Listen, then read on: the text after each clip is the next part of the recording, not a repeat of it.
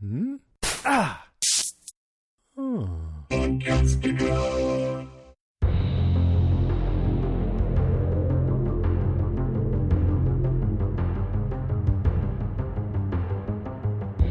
Hey, everybody, I'm Rima. And I'm Sean. And this is Strange Indeed, a podcast dedicated to, to the show Castle Rock. Today we'll be covering the sixth episode from season two of Castle Rock titled The Mother. The Mother. One Mother Trucker. No, kidding. Um, what do you think about this episode this week, Sean? Uh, I liked it. It was. Uh, I kind of like that we didn't have this, you know, two episode wait to kind of see uh, Rita making her appearance. Yep. Um, I like that they kind of cut to a. It was a semi cold open to, you know, her experience post uh, having her child kidnapped from her. Which I think if any parent had that happen to them, it wouldn't take much if you fell into kind of an alcohol type thing. So I wouldn't, you know, wouldn't actually think that would be too far out of mm-hmm. you know what you would expect but um yeah Agreed. i really enjoyed it uh the ending i'm kind of i'm kind of waiting to see what next episode does but uh for the most part i liked it Good, good. I agree. I agree. I thought this was a pretty good one. Um, it wasn't. I, I, I it's. They seem to really come out on top with like a, a, couple of episodes. So this one wasn't as good, I thought, as last week's, but still, I think really, really good. Some top notch acting um, for sure that I am thoroughly enjoying. So I'm really excited to talk about our number five or top five. So with that, I'll start with my number five, and that is Invasion of the Body Snatchers.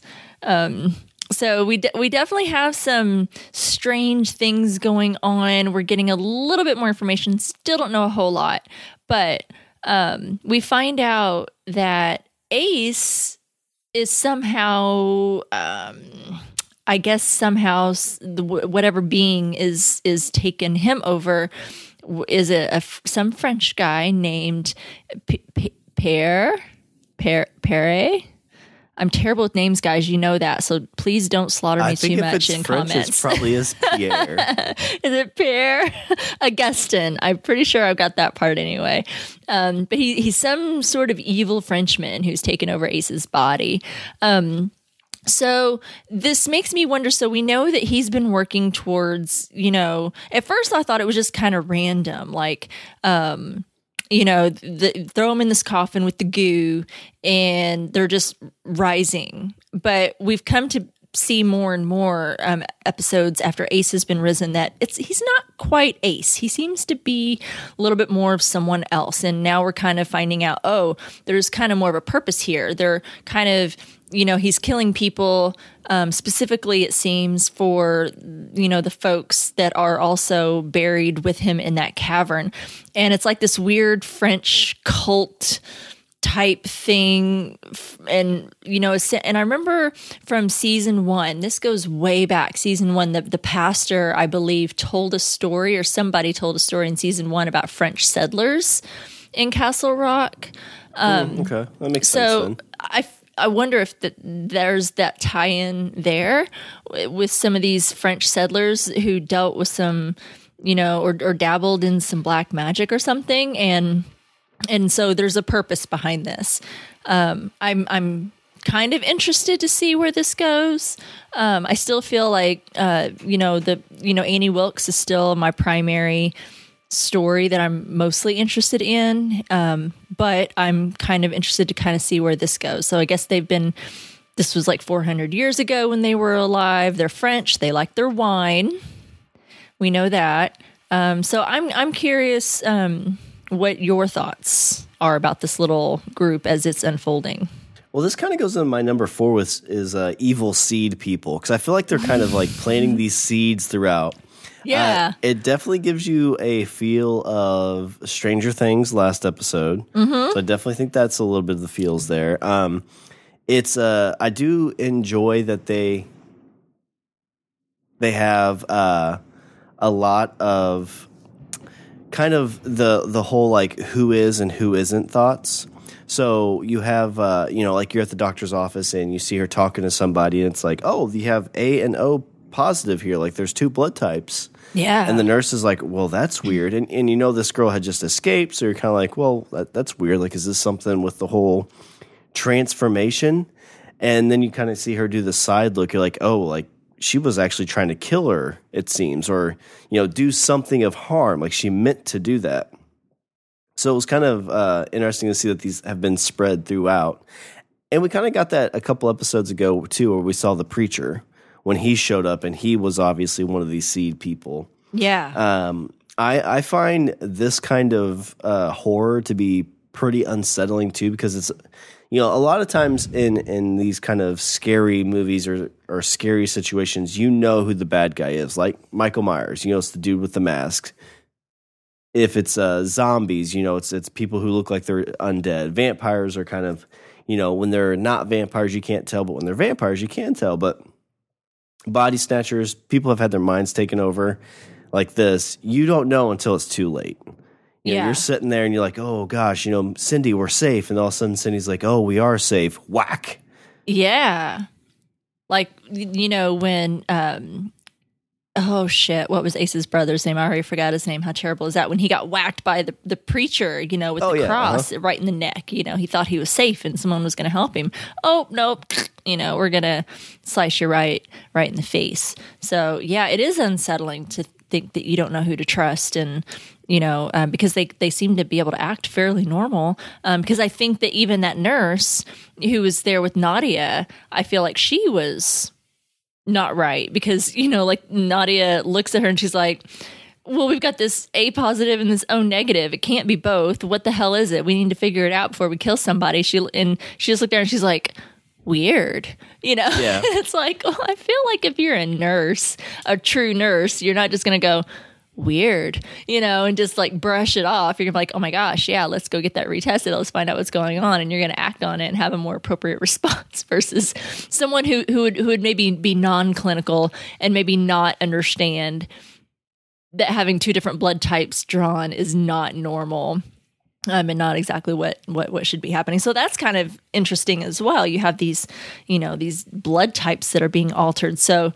you know, interesting things to find out, you know, or to, or to see what's to come as we learn more about this um, and what that means. So, anyway, that's that's my number five.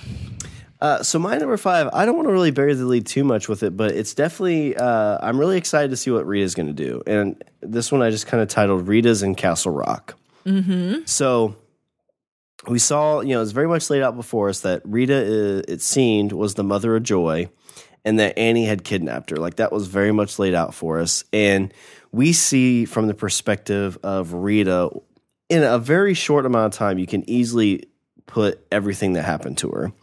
You know, you see her waking up from being stabbed, being able to survive, and then she jumps right into AA. So you can easily kind of see that, you know, for the last 15, 16 years, she has tried to find her daughter that was kidnapped from her after her husband was murdered. Mm-hmm. And, you know, I'm, I, you know, you kind of think that's probably because she's been sober for four years. So there's a 10 year period probably where, you know, she's probably battling, trying not to fall into an addiction. And, you know, after so many years not being able to find your daughter and thinking every kid you see about that age on the street could be your daughter. And uh, I think the line that really said it too was uh, let me see if I can find it real quick so I can do it justice. Uh, but it was the line where she essentially says, you know, um, the hardest part is hoping you'd be a good mother because the Mm. alternative would be that you'd be dead, that she'd be dead. And yeah, that you know, line. Oh, and the the only movie that I can think of, I think I mentioned this last time, was a movie called I Know My First Name is Steven, which it's the whole situation of, you know, somebody kidnapping somebody and putting all these ideas and thoughts in your head at such a young age that, you know, no, you're this. And you kind of have to believe it because, I mean, you know, if you tell a two year old, hey, these are the stuff that's going on, this is who you really are, they're so young and still developing they wouldn't understand it. You know if you do that to like a 16 17 year old take it's it's more challenging because they're more developed. But as a kid like that they're you know like just like we saw in this episode she had no clue who her real mom was. Mm-hmm. and even when we got to the point where she's like no i'm actually your mom she didn't believe it. And i mean could you i don't even want to imagine as a parent how that would feel and we see No. that here Yeah, because I don't I'm- think that Joy ever really felt that Annie wasn't her mom. I, you Oh, know, yeah. I- I think that she felt yes, Annie is lying to her, uh, you know, about their past and maybe who they're really running from, and you know that she's getting some half truths. But I don't think she ever imagined at all that that Annie wasn't her mother. So that had to be a shock. I can't even imagine hearing something like that. Well, I think Rita did all the right things. So she wasn't like, "No, I'm your mom. Call me mom." She like was really easing into it Yeah, and kind of be like, "No, I, I understand this isn't going to be easy, and I don't even probably understand what we're going to change in this, but I just want you to know the truth." And I, you know, it seems like she was just happy to be there. It- yeah, to know that she's alive, she's healthy, um, or at least as healthy as can be, being raised by someone like Annie Wilkes. Um, but yeah, And it's really, I find it kind of intriguing in this season too. I, I don't remember this as much in season one, but we really have two very distinct stories going on here. You know, we have one that is a very, you know, mystery, uh, thriller, you know, kind of storyline, family drama. And on the other side, we have a very supernatural storyline. And how much are these stories going to cross? Is it just the fact that they're kind of happening in the same place, or is there going to be something from story A that really is kind of what's making story B happen? Mm-hmm. So it'll be kind of cool to see what happens in these next few episodes. And I'm I'm glad that we're not like because a lot of these streaming shows that we're kind of on the fence with. Castle Rock hasn't been this way, but a lot of them I think because they they feed off of the binge strategy yeah, that they're okay with, you know, episodes three through eight being very kind of blah. And then eight, nine, ten really takes off. Or actually more it's like nine and ten take off. So I like that, you know, these last two episodes have a have a lot of action in it. And not really action, but a lot of stuff happening. Like the story is actually moving forward. And I really, really like that about this too.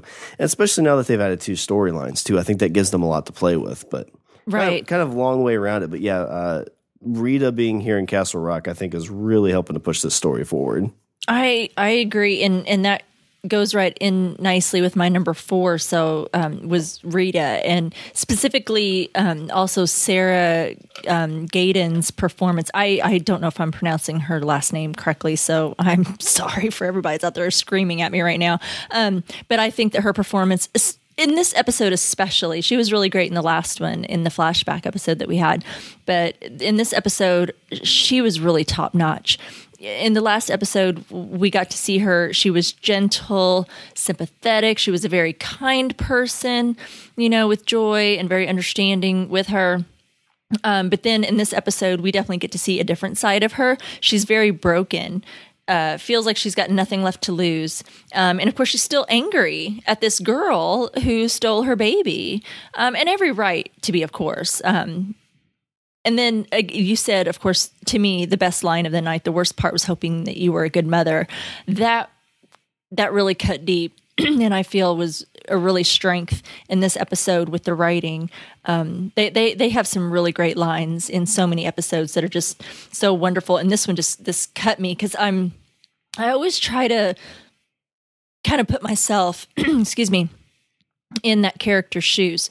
How would I feel in that moment? So I was trying to kind of you know put myself in in Rita's shoes in that moment um, because this is the part where you know Joy has turned her down. She's not going to go with her, um, and so she's you know. I, trying to feel those feelings and those emotions and what she was going through um, and as she's talking to annie about that that was um, that kind of took the wind out of me a little bit um, and it just to see the pain that she was able to to display even just in her face and in her eyes when she confronts annie.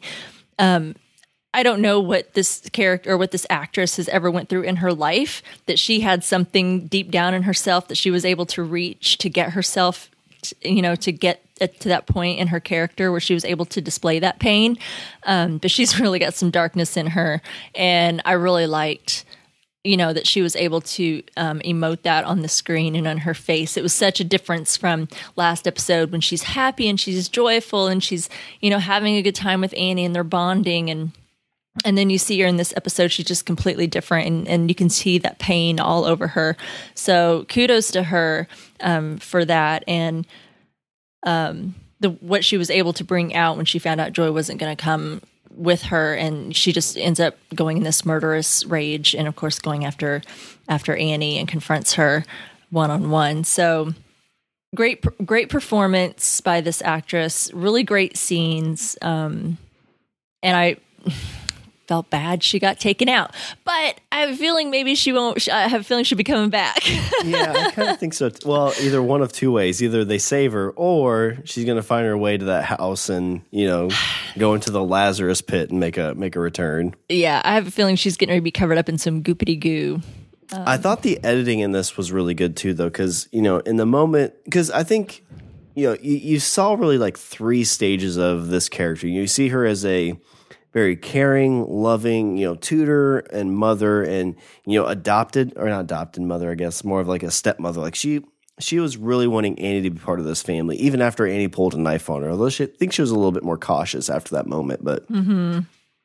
you know, she comes back. She's looking for revenge. You can see very, you know, a revenge broken esque kind of character. But when she's with Annie out in the woods, where she's basically going to be like, okay, I'm going to, I'm going to take my revenge here they showed the cuts of her tutoring Annie when she was a kid, and you could see the struggle there, which would be a real struggle. I mean, obviously, if you found this person, she's kept your daughter alive for this long and seems like she's pretty healthy and seems like she's stable esque. Um, and then you're here in this place where, okay, I know this person, I've been with this person for so long, and what are you gonna do? Like, are you really gonna pull that trigger? And we see that she struggled with that, which I think is a very real thing.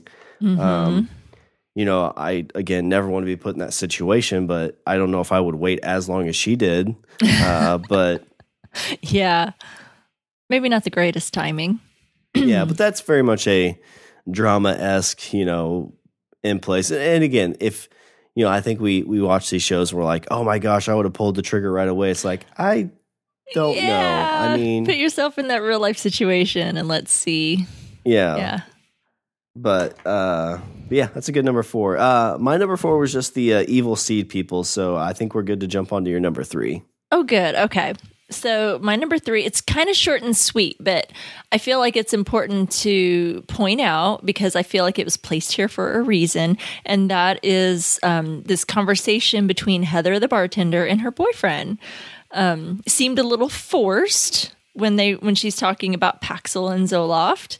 But I think that we are all under the understanding that it was there and this conversation was there for us to see so we could establish that drugs that affect the mind can cause an interruption in the weaving process. So we find out this process that when they're killing people, plopping them in these coffins covered in goo, um, and then they're resurrected as these um, other people, these French cultists, I'm going to refer to them. Um, it's called the Weaving. Um, so Heather, which is an awesome name for that, isn't it? Yeah, I really like that. Yeah, it's very creepy, very something, just something you would expect to hear in a horror movie.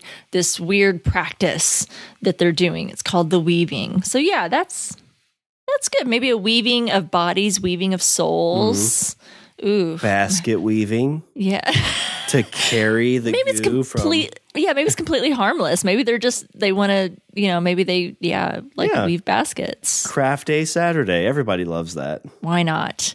Um, why? Yeah, why not? Wine and basket weaving. Wine and basket French, weaving.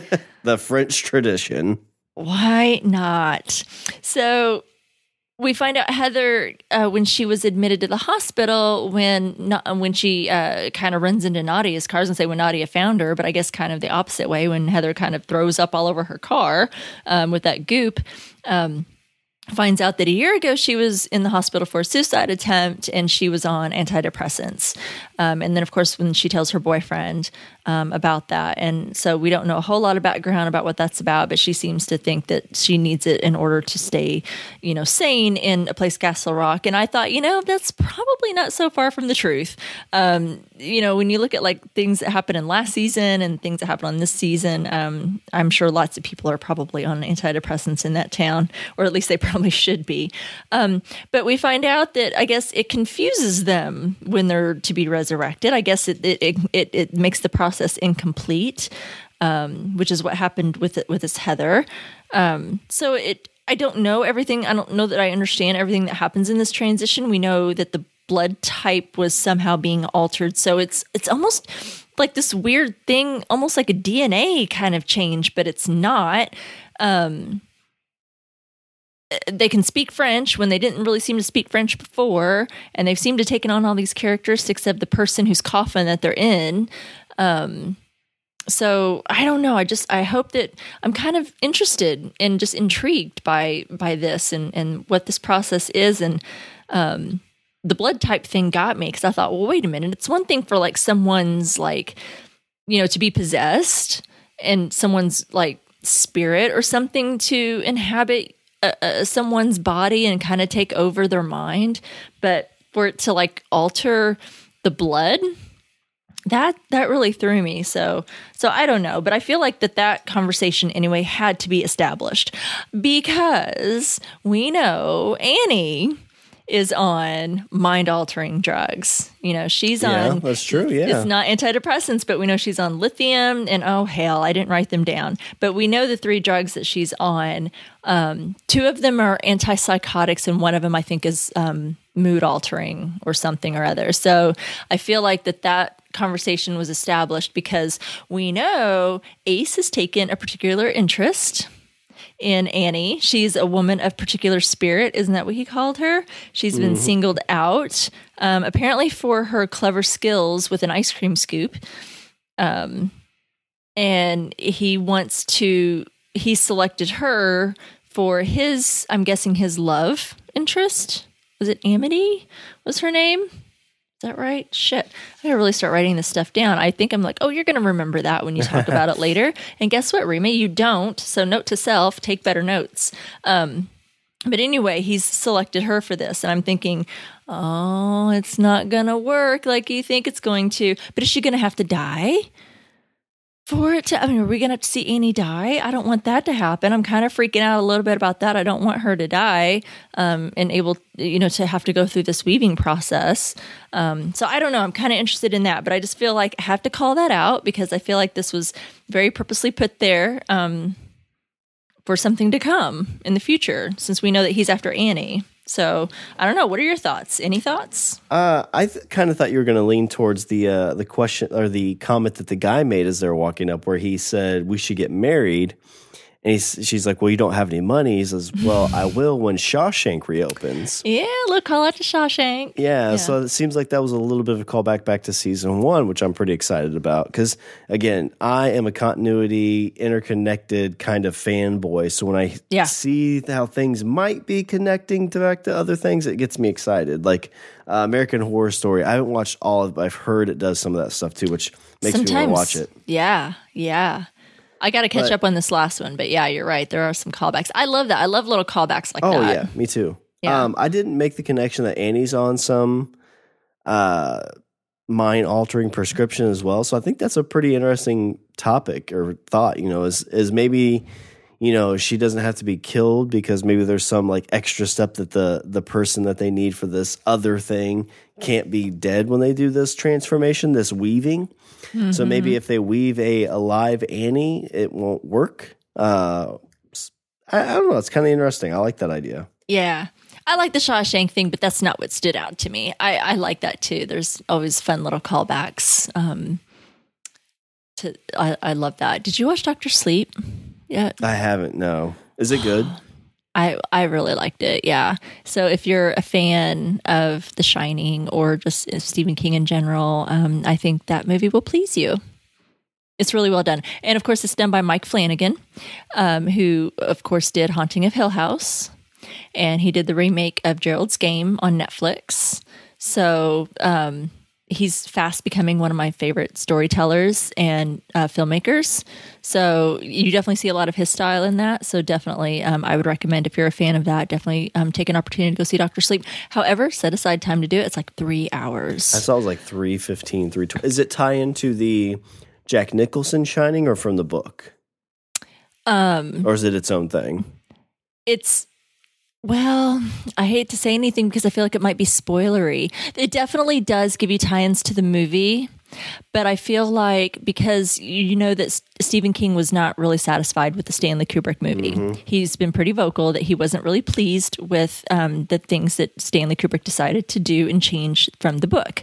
So we, I, I know that Stephen King. Um, was like an executive producer and he i'm sure collaborated with mike flanagan uh, on this film. So i think that there are some things that tied into the movie but i also think that stephen king had some things and some say um, in how some things went because of how he wanted it to end because stanley kubrick didn't quite do the things he wanted to do. So i think that he paid homage to the the classic the original um, kept Stephen King in the loop and kind of was like had a little bit of stuff for him, but he also made it his own. There's definitely a, some good Mike Flanagan, you know, um, cinematography, visualization, um, and some just beautiful magical things that he can do.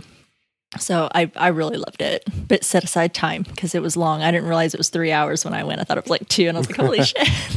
But anyway, for everyone, if you guys haven't seen it yet, definitely go see Doctor Sleep.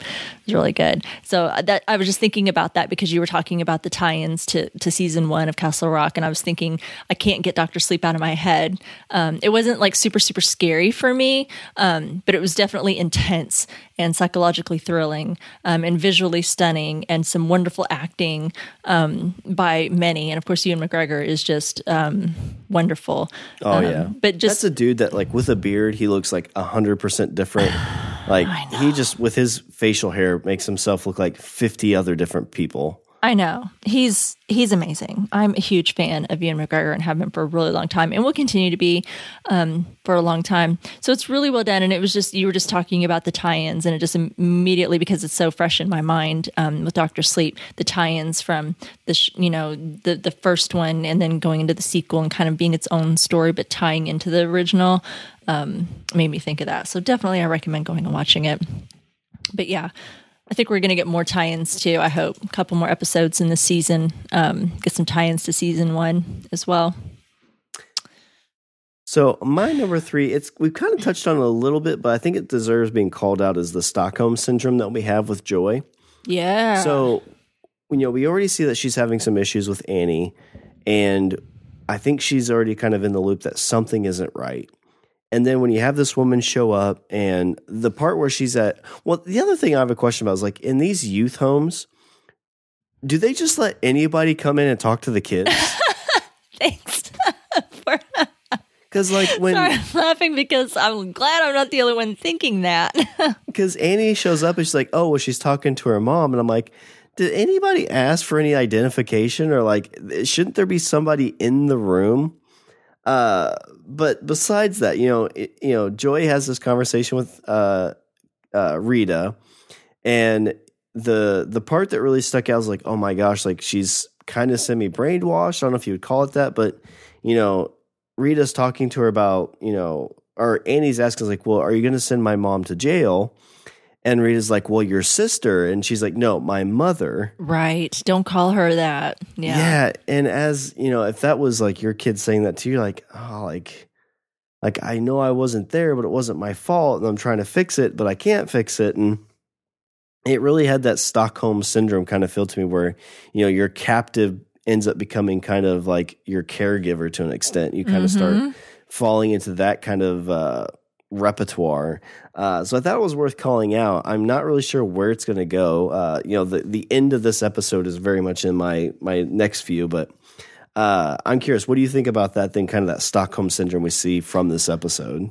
I don't know. I was going to ask you the same question that actually um, ties into my number one a little bit, which I have more to say about that, but just that little piece about it. Um, because Rita came in and she, I thought, did a wonderful job. You mentioned it a little bit ago about how she come in and she's like, you know, you can be whoever you want to be, you know, um, and and I just want to be with you. I, I'm not going after Annie. Um, I thought she came in very soft and kind of left it open. Like, I don't know what's going to happen today, but I want to come back tomorrow and I want to come back again, again the next day and the next day, and we're going to figure it out together.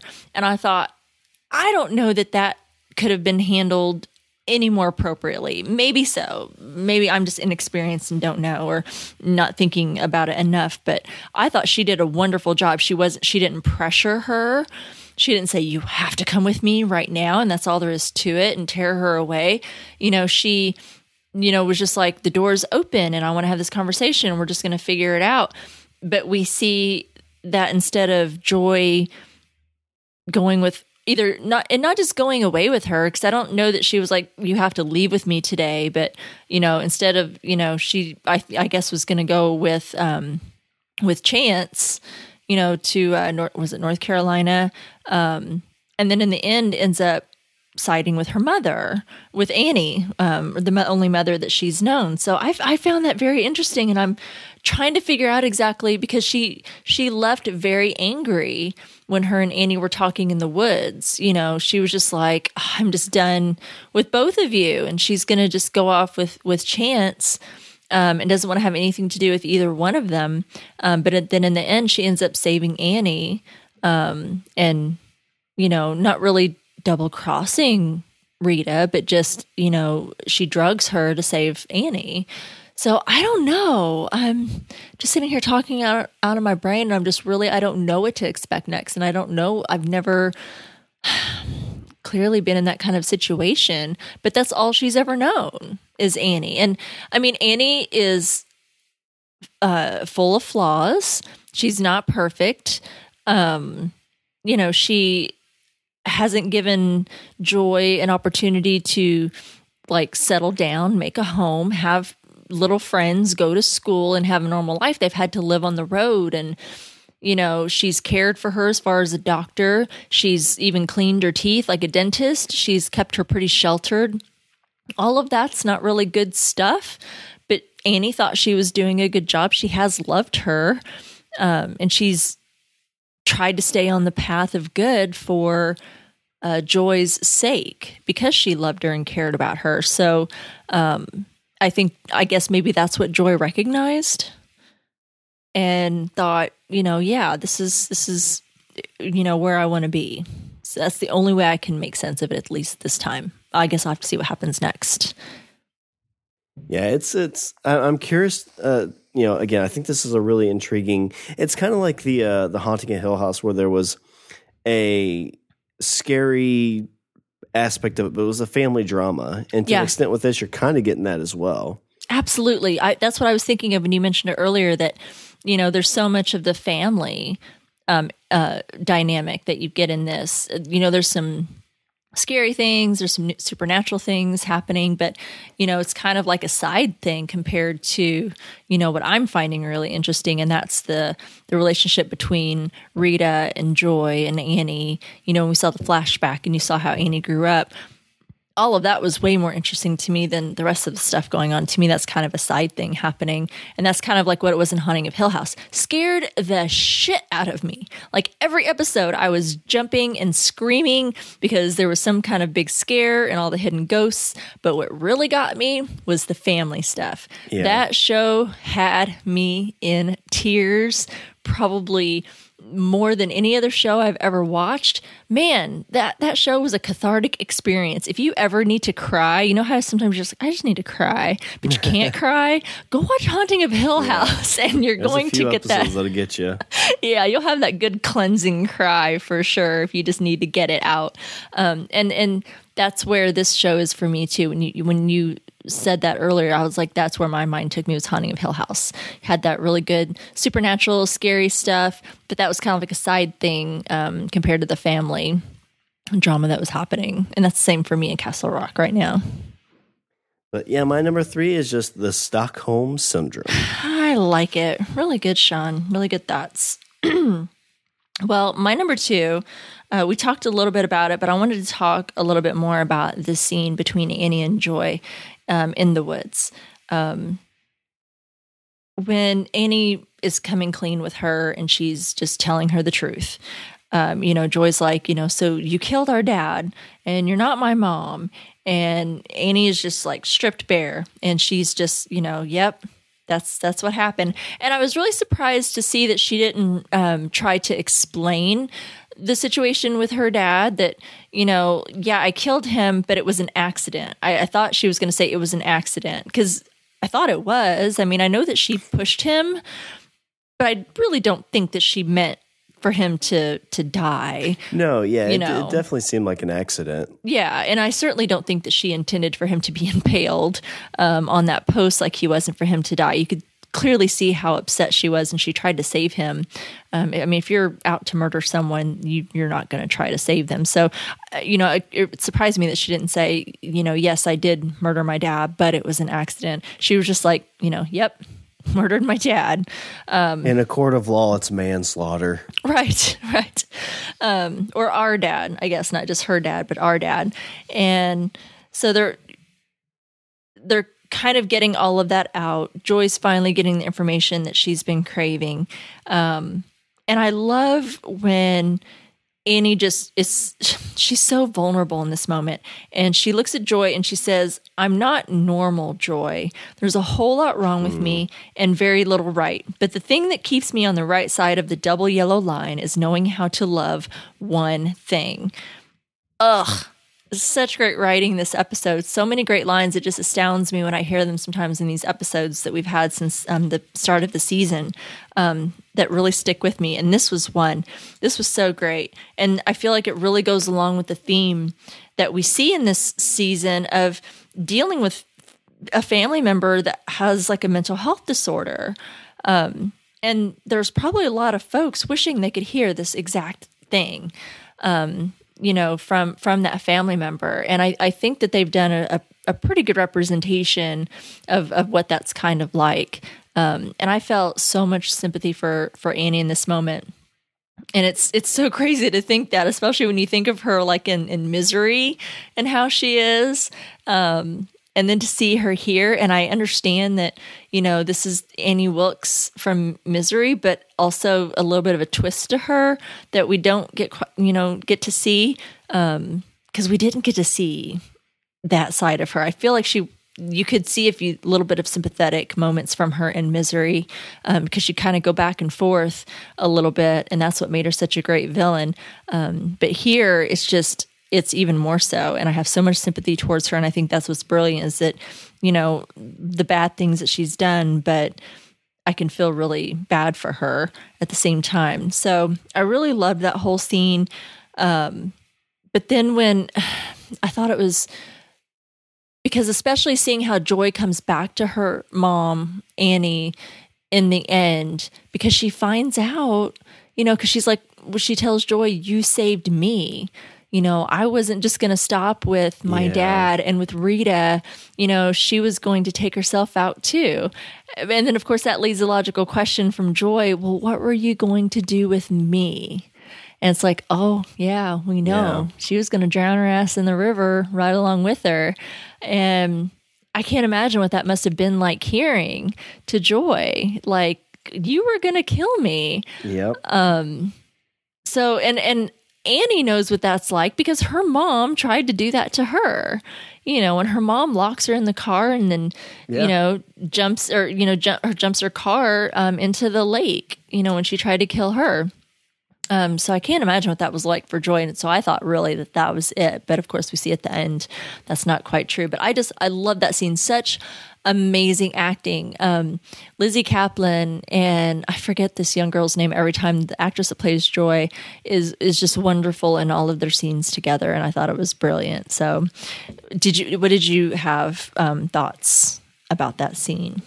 Uh, I think it's. I mean, when that when that happened, because you kind of see it was really well act, acted because you see the realization on her face as it's happening. Mm-hmm. It's kind of like you know you're the only save thing that saved me. I was like you were just saying. I'm not. wasn't going to stop it. Just you know, Rita, and it's like, but I was a baby. What were you going to do? Were you going to drop me off somewhere like a fire? St-? And then it's just like, nope. You were going to kill me, then kill yourself. So I was a laugh away from not being here. Yeah. And I think she acted probably in the way you would, is just with almost anger. And it all kind of ties back into, you know, like that's something I hope you don't forget because I think that would be hard to be like, oh, well, that was in the past. Let's move on. It's like, no, like I know you, she's got some issues and she mentioned that too. And the only thing that kept her right was uh, joy, but I feel like the guilt and everything is going to keep joy there with her because of that motherly love that she has for her mom. Mm-hmm. And that's definitely not healthy for joy. Family dysfunction at its Ah, best. yeah. It's, I mean, it's a story I think a lot of people can relate to. That's for sure. Well, it's all she knows, really. I mean, it's kind of like you said, if, you know, it's all she knows is Annie. Um, and like I said, Annie is not without her faults, but she really has. I don't think you can argue that she really does love Joy and tried to do what she thought, anyway, was the best thing to do. Um, I mean, and you know, we see a good demonstration of that that goes into my um, my number one as well. But um, let's first talk about your your number two. Uh, my number two, we kind of talked about a little bit. I guess it's, I think we kind of answered it. Is is Annie the chosen one? And it seems like Oh. that. I mean, there's multiple people they've talked about, or I guess they haven't come out and said it. But like, you know, are there multiple people? Is it Annie? Is it actually Joy? Uh, is it this Rita who just showed up? Um, so I, I kind of I'm leaning towards it's Annie. It seems like that's the the writing on the walls. It's Annie, but that does seem a little bit too obvious. I don't know. I feel like they just are always going to keep us on our toes, and there could be twists and turns everywhere we go. So keep watching. Is there? I didn't even look. Are there supposed to be ten episodes this season? Yeah, there's ten episodes. Okay, so we still have a little bit to go. Oh gosh, I'm actually excited to watch um, the next episode after we get in recording. Oh, me Tonight, too. Don't yeah. look at IMDb because it'll spoil you on something. Shut up! So oh, did you get look at it. spoiled? Yeah, I was because I always pull up IMDb to make sure I don't screw up names, even Yeah. though I still screw up names. and something showed up there that kind of spoiled a little something for me. So don't look at IMDb. Oh, I'm sorry. Yeah, somebody said something. One of our listeners messaged and said that they were a little bit ahead of us, um, and they were not writing in. Um, I think it was Josh Mull um, said, you know, I haven't been writing in because I'm ahead of you guys, and I'm afraid that if whatever I say in my feedback, it's going to be spoilery. Um, you know, that I might let something out inadvertently, of course. And so I, I admire that, Josh. So thank you. Um, but he was like, be really careful because the, like the next one's a big one. So watch out for spoilers.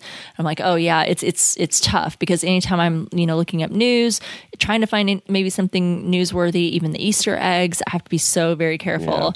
Um, especially since we're like an episode behind.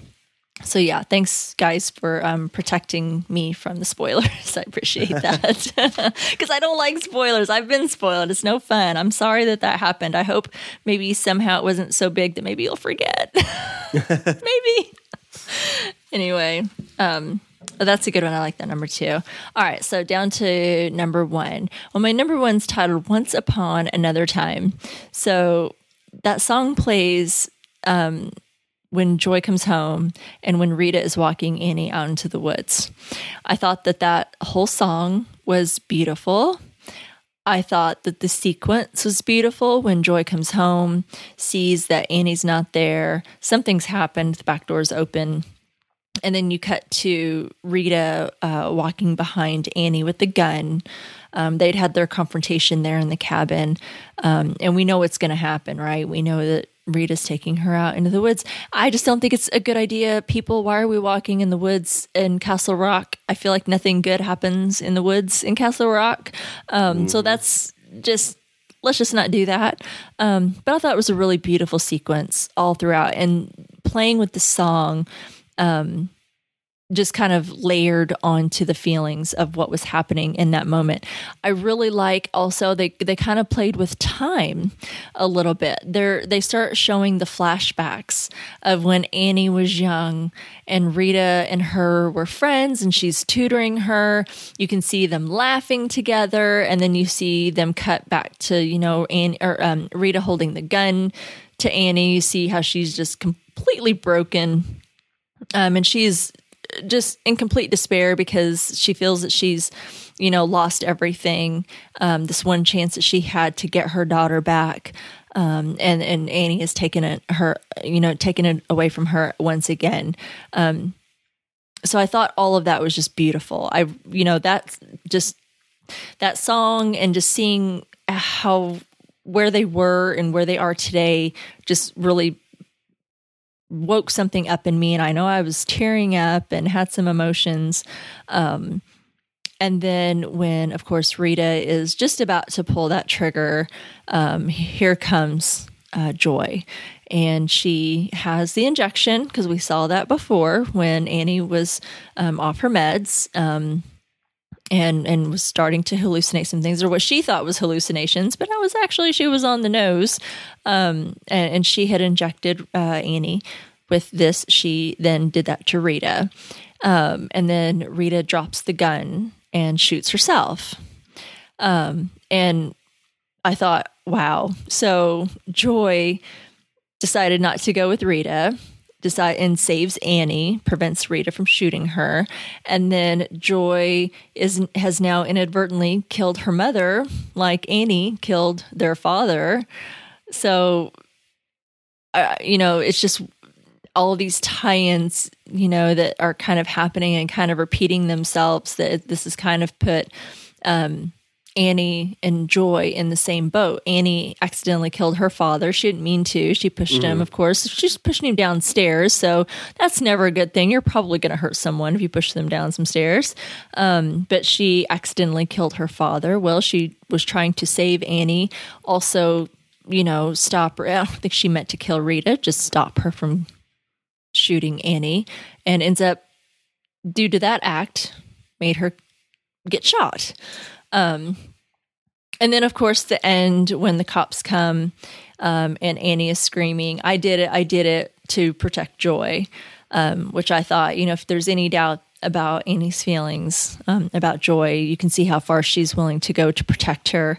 Um, but I don't think they're real cops, or they might be real cops, but they're. yeah, I think they're, yeah, uh, same boat. Yeah. Are you thinking the same thing that they're they're from? Because it just seems a little too convenient, right? That that quickly they show up um, somewhere out in the woods, they hear some random gunshot and are able to zero in on their exact location um, that quickly. I feel like Ace has probably had. So we know he turned to that one cop, that Greg Greg Gerdman guy or whatever um, his name is. He's probably turned a couple others.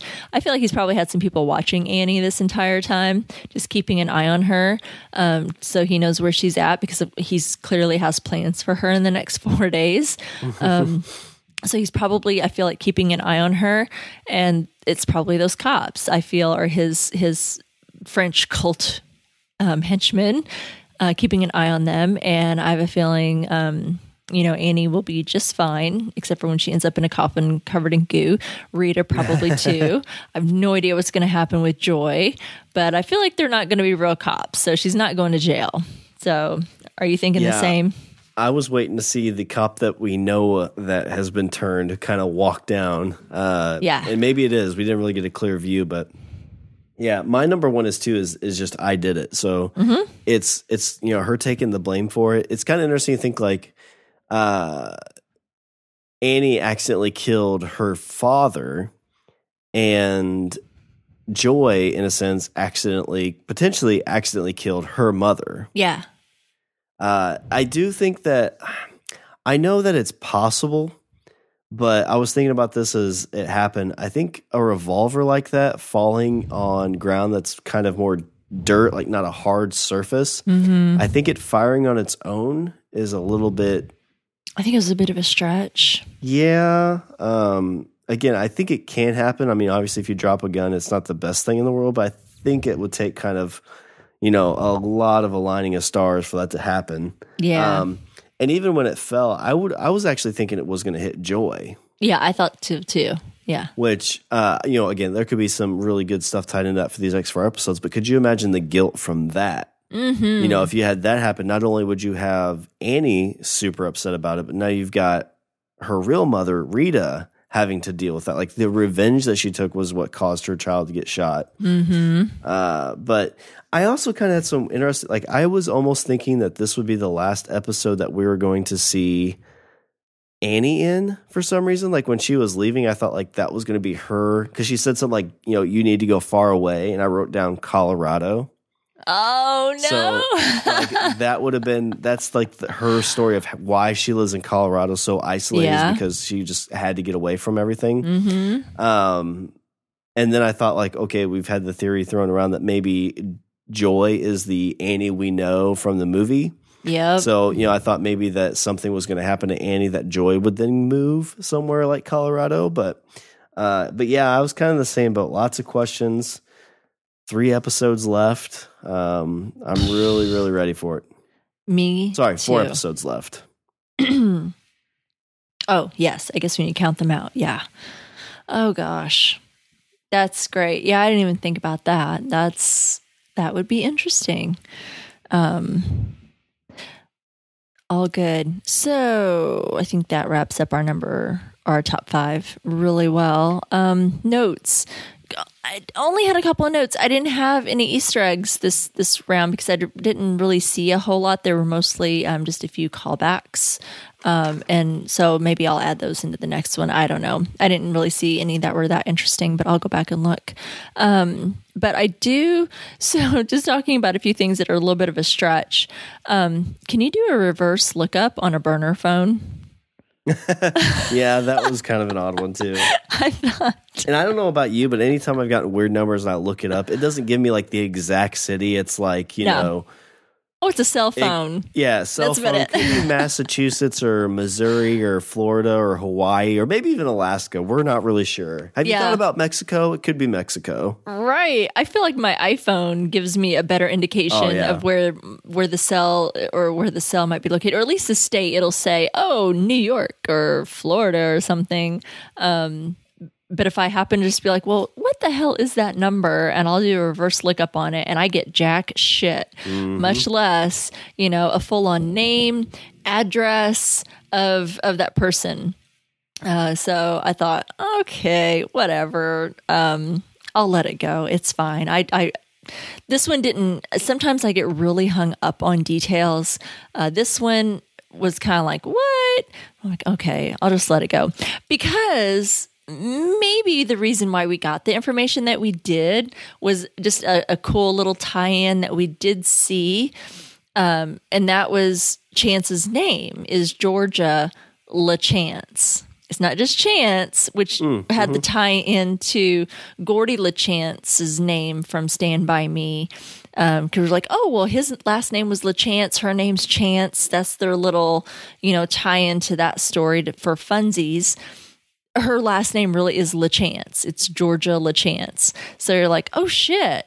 Could she really be like some type of relative of of Gordie LaChance? Um, so I thought that was kind of interesting. Maybe that was the whole point of you know them looking that up was to kind of throw us that little bone. Um, I don't know, but yeah, I thought I don't think you can do a, a reverse lookup on a burner phone. Um, and then just interesting when we're at Nadia's house, we didn't really talk a lot about Nadia um, much. There wasn't a whole lot happening except she was drinking the wine um, that that she was given. So I don't know. I don't. I don't know what's going to happen to her. But at her house, wasn't that some quick fix repairs from a Molotov I- cocktail? I was kind of looking for some burn marks somewhere, but yeah, there wasn't. It didn't seem like maybe they didn't go to that room, but yeah, I was. You know, the camera crew came in. She's like, "No, no, we can't go in the foyer because there's a lot of work being done right now. Let's let's shoot this in the kitchen." right. it's like, that was some really fast home repairs, is all I'm to say. Because um, I know it didn't burn the entire house down, but I feel like it caught root pretty well in the room when it was thrown through that one window in that room. You know, that the floor, the drapes, um, clearly probably some like wall damage. Um, anyway, quick quick repairs with the Molotov cocktail. Um, but anyway, um, those are all the notes that I have for this week. Do you have anything? Yeah, I think we touched on pretty much all mine. So, uh, good episode. Uh, mm-hmm. uh, it's really kicking into gear. Castle Rock does a good job with that. I think like the first couple episodes, you're like, all right, let's get this going. then, poof, they're off the races. They certainly are. well, that's awesome. Um, good talk. Um, and with that, it leads us to one of our favorite parts of the podcast, and that is letters from the laughing place, our listener feedback portion first one that we have today is from our good friend Lindsay Schlicht. She says, So it's not so much as Ace and these people come back, more just that they are bodies for something or someone. Uh, up until last episode, I was able to separate this Annie from Misery's Annie and felt kind of bad for her. Last episode changed that a bit. This episode, seeing exactly what her actions have done to Rita and Joy, really removed any remaining feelings of sympathy for her. And then that scene with Annie and Joy, I was right back to feeling bad for her again. Such amazing writing to have me all over the place with this character. I agree, Lindsay. I'm there with you. Um, she goes on to say that ending, though, that was beyond tragic. Poor Rita and poor Joy. But also, despite all her crazy shit, it also shows that Annie really does love Joy and is a mother to her willing to make the sacrifice. Adding in one of my most favorite Sara Bareilles songs to that scene made it all the more impactful. Because of the movie, we know Annie somehow gets out of this and that Joy is not with her, so I can't wait to see where the TV show ends up. Oh, good thoughts. Like it. Yeah. So now our next thing we have is an email. So it says, Hey guys, so I got behind on most of my favorite shows lately, but I'm caught up now. And Jiminy Christmas, this is an outstanding television. I was on board as soon as I saw Tim Robbins was on the show and am now blown away by Lizzy Caplan. I love the first season, but I think this one is even better. Jenny. Thanks, Jenny. Yeah, Tim Robbins is so yeah. freaking great. And Lizzy Caplan, geez, I loved her before. I really did. Thought, I mean, Mean Girls. Um, the other sh- uh, show that she had on Showtime was amazing. Um, but yeah, she's she's definitely going to make this her role. And I, I, I think I retweeted it on our Twitter. But even Kathy Bates, I think it was earlier this oh, week or over that, the weekend, yeah. was giving high praise. So Kathy Bates herself has spoken out about what an amazing job Lizzy Caplan is doing um, in her role as Annie Wilkes. And I thought, well, you can't get any higher praise than Kathy Bates, who originated, you know, the the amazing character of Annie Wilkes on screen. If she's giving you kudos, um, you can't get any better. And I think even Tim Robbins chimed in on that too and was like, I, I, I wholeheartedly agree. And I thought, holy shit, you got Kathy Bates, an Oscar, oh, uh, you know, award winner, Tim Robbins, who's absolutely amazing, um, given high praise to Lizzy Caplan. If I were her, I would be like, I can't even leave my trailer right now. I, I don't even know what to say. So anyway, that's amazing. Um, Great email, guys. Thank you. And thanks for that feedback, Lindsay. We also have um, a voicemail this week from our good friend, Steve Brown. Hi, Sean and Rima. It's Steve. Uh, this is for Castle Rock, Season 2, Episode 6, The Mother. Um, that beginning with Ace and Annie, we didn't get a lot. You know, they, they teased that at the end of the last episode, we didn't get a whole lot of it, except I guess he brought her home. Um, thought that was, but we just, you know, we thought that was going to be a big deal scene. It ended up, or at least I thought it was going to be a big deal scene. It ended up not being that. Uh, what kind of creatures do you think these are? Because they don't seem exactly like vampires, but they, I know that's what Salem's Lot, the book was about. Maybe this is something different. I don't know. And uh, is that Amity Lambert, Lambert?